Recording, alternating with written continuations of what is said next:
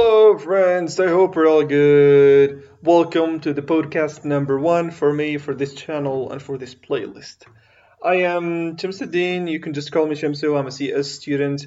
And today I am going to talk about a really interesting subject, which is uh, uh, debating.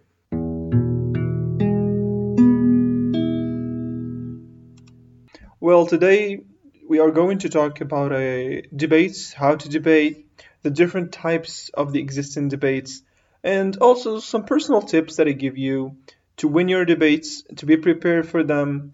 Well, um, this is my first podcast, and the audio I think it's not really good because it's just recorded with my computer. Anyway, it's the first day of Ramadan and um, the holy month for Muslims, and it's really interesting. It's uh, it's good. I'm being productive today, and let's start. According to Google, if we check out on Google, we're going to find that a debate is a formal discussion on a particular matter in a public meeting or legislative assembly, in which opposing arguments are put forward and which usually ends with a vote. This is according to Google. Well, this is how I see it. So technically, it's a formal debate, it's a formal battle where people or groups of people debate an idea. You usually find people with well, with and against and they usually tackle complex issues with conflicting sides. And we are not going to debate whether the sky is blue or not. We debate ideologies, philosophies, political regimes, and different things. So we should we should find that the topic that we are talking about is debatable. And uh, the speakers can't afford to be boring in a debate because the purpose is to persuade people, and they need to be engaging in order to do that. Right now, we come to the different types of debates. Uh, there are different types and each with different format and code of conduct. I'm going to mention some, but we will focus on three of them and explain how they are held. Let's just mention some of those uh, types of debating. We can we can find the Australasia debating, the European square debating, the Lincoln Douglas debating that we will just uh, talk in details about in, in a couple of seconds, and uh, there is the Mace debating the Model United Nations, as you see on TV about the UN, and there is the Oxford style debating, the Paris style debating, like uh, parliamentary debating. These like different sorts of debating. But today we are just going to focus on three main. Uh, like I picked three, and I found them. I found them on a on a web article. I really like them. Anyway, we start with moderated debates. Moderated debates. Secondly, we have the town hall debates. And third, the Lincoln Douglas debates. All right, we start with the first one, which is uh, the moderated debate. Well, in moderated debates, uh, usually hosts negotiate the ground rules ahead of time with the debate participants. This is usually the case with presidential debates that we see on major TV networks and universities. And then typically each participant makes an opening statement in a prescribed period of time, then a moderator then asks a question of one of the debaters, who is allocated a certain amount of time to respond. Other participants then can respond. This is called a rebuttal, and this is the new word that I've learned. A rebuttal. It's, uh, it's written R E B U T T A L. So when we check out on the Cambridge uh, dictionary, but a rebuttal so technically, it is just a statement that says or proves that something is not true. Maybe some of you know it. Personally, I don't know it. Well, some uh, some moderators allow for a good back and forth among candidates, and other formats are stricter and allow for a question. Followed usually by 90 seconds for a response and 90 seconds for a rebuttal before moving to the next question. The second type of debate that we are going to go in details with is the town hall debates. So this format often is popular with the politicians. So you see, guys, when we talk about politics, uh, when we talk about debates, we usually refer to politics to see just the importance of debating in politics. Because in politics, we usually need to convince people to vote for us, to convince uh, uh, to convince uh, a population to adopt a certain policy. So sometimes we really need to debate against another side to win the vote, to win the presidency, or just to get uh, a seat on a city council. The town hall format calls for a moderator to take a microphone and walk around the audience, letting attendees ask debaters questions live. So, so, so it's sort of it's it's really interactive this sort of debate because the questions are coming from the community or coming from the audience, and the questions from the audience are not pre-prepared or pre-staged. So this can be really interesting, and it can get really interesting when the answers are also good. So the moderator will also ask questions that people pose via social media or other digital platforms. So sometimes they just set a certain amount of time so they don't go really long or really short with that debate. Third things third, we're going to talk about the Lincoln Douglas format. So this is an open style of debate, and like from the name you can understand that it's from the Lincoln Douglas uh, to, uh, I mean, American politicians.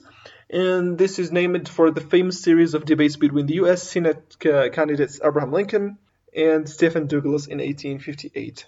Uh, while participants typically agree on time limits and topics ahead of time, in presidential debates, for example, you might see one debate devoted entirely to domestic policy, while another debate is devoted to foreign policy. So in here, we just don't need to jump from a topic to another. We choose the topic, we choose the we we make a set of time and we need to respect that. So many high schools and college debaters are familiar with this format because it's very structured, yet it allows for people to openly express their viewpoints and rebuttals. A typical Lincoln Douglas format lasts about 40 to 45 minutes and it's really structured. So you can you can just type that on Google and understand more structures. So I don't want to be uh, really long on this podcast. Well, the next point is how to prepare yourself for a debate.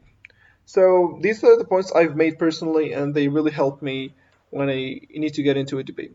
So the first thing is make some search. So never go to debate that you have that you have no clue about. So you just don't jump into debate and start talking and with without any research. So even if you if you know some even if you have a basic information about the topic, you should just go read more about it. Maybe you're you're just outdated, so you need to get updated again. Maybe some new hypothesis about the topic. And usually with the scientific uh, scientific topics, things change from a year to another. So you don't have to stick you don't have to stick with a with just a a basic amount of information about the topic. And sometimes you need to say no if you don't know.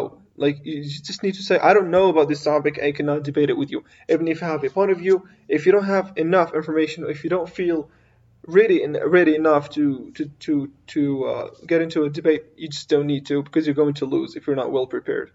And the third thing is a sort of personal comment. It's uh, don't think, uh, don't take things personally. So we don't need when you go into debate. Some people will say bad things. Some people say some things that may, may might like offend you but you don't need to take that personally because if you take them personally you're just going to to harm your emotions and your inner peace and that is not the goal of a debate just don't forget it's just a, a debate it's just a battle to exchange arguments to learn from each other and not harm each other the last last but not least is don't attack people attack ideas never go uh, offensive. So never insult a person, throw a chair at a person. Like we see sometimes on TV, people, uh, politicians usually, there's some people throw glasses of water, others throw a chair at each other. No, it doesn't work that way. So it's, it's just a, an intellectual. But instead of throwing a chair, you would better get a good argument that can convince people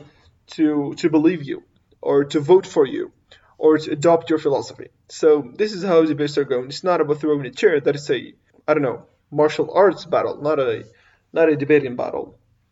And um, like here we come, we technically come to the conclusion. So just to sum up, debates are good intellectual activities where you can learn a lot, a lot of new things. Like usually, when you talk about something, you have a a strict perspective where you cannot understand how the others think. And while debating, I really feel that you can understand lots of things. Some people might use some scientific facts that you're going to learn from them maybe just to for you to uh, to get convinced and stop thinking that way or changing your point of view or just to learn from them so you can just enhance your point of view because usually the rebuttals and the the responses to arguments are really uh, really powerful and compelling compelling arguments also to to help you uh, prove your point of view you should know when you debate you should, you should really know if a subject is debatable or not. Sometimes we find people debating about people's beliefs or about some topics that are really sensitive at that moment. So sometimes you don't just,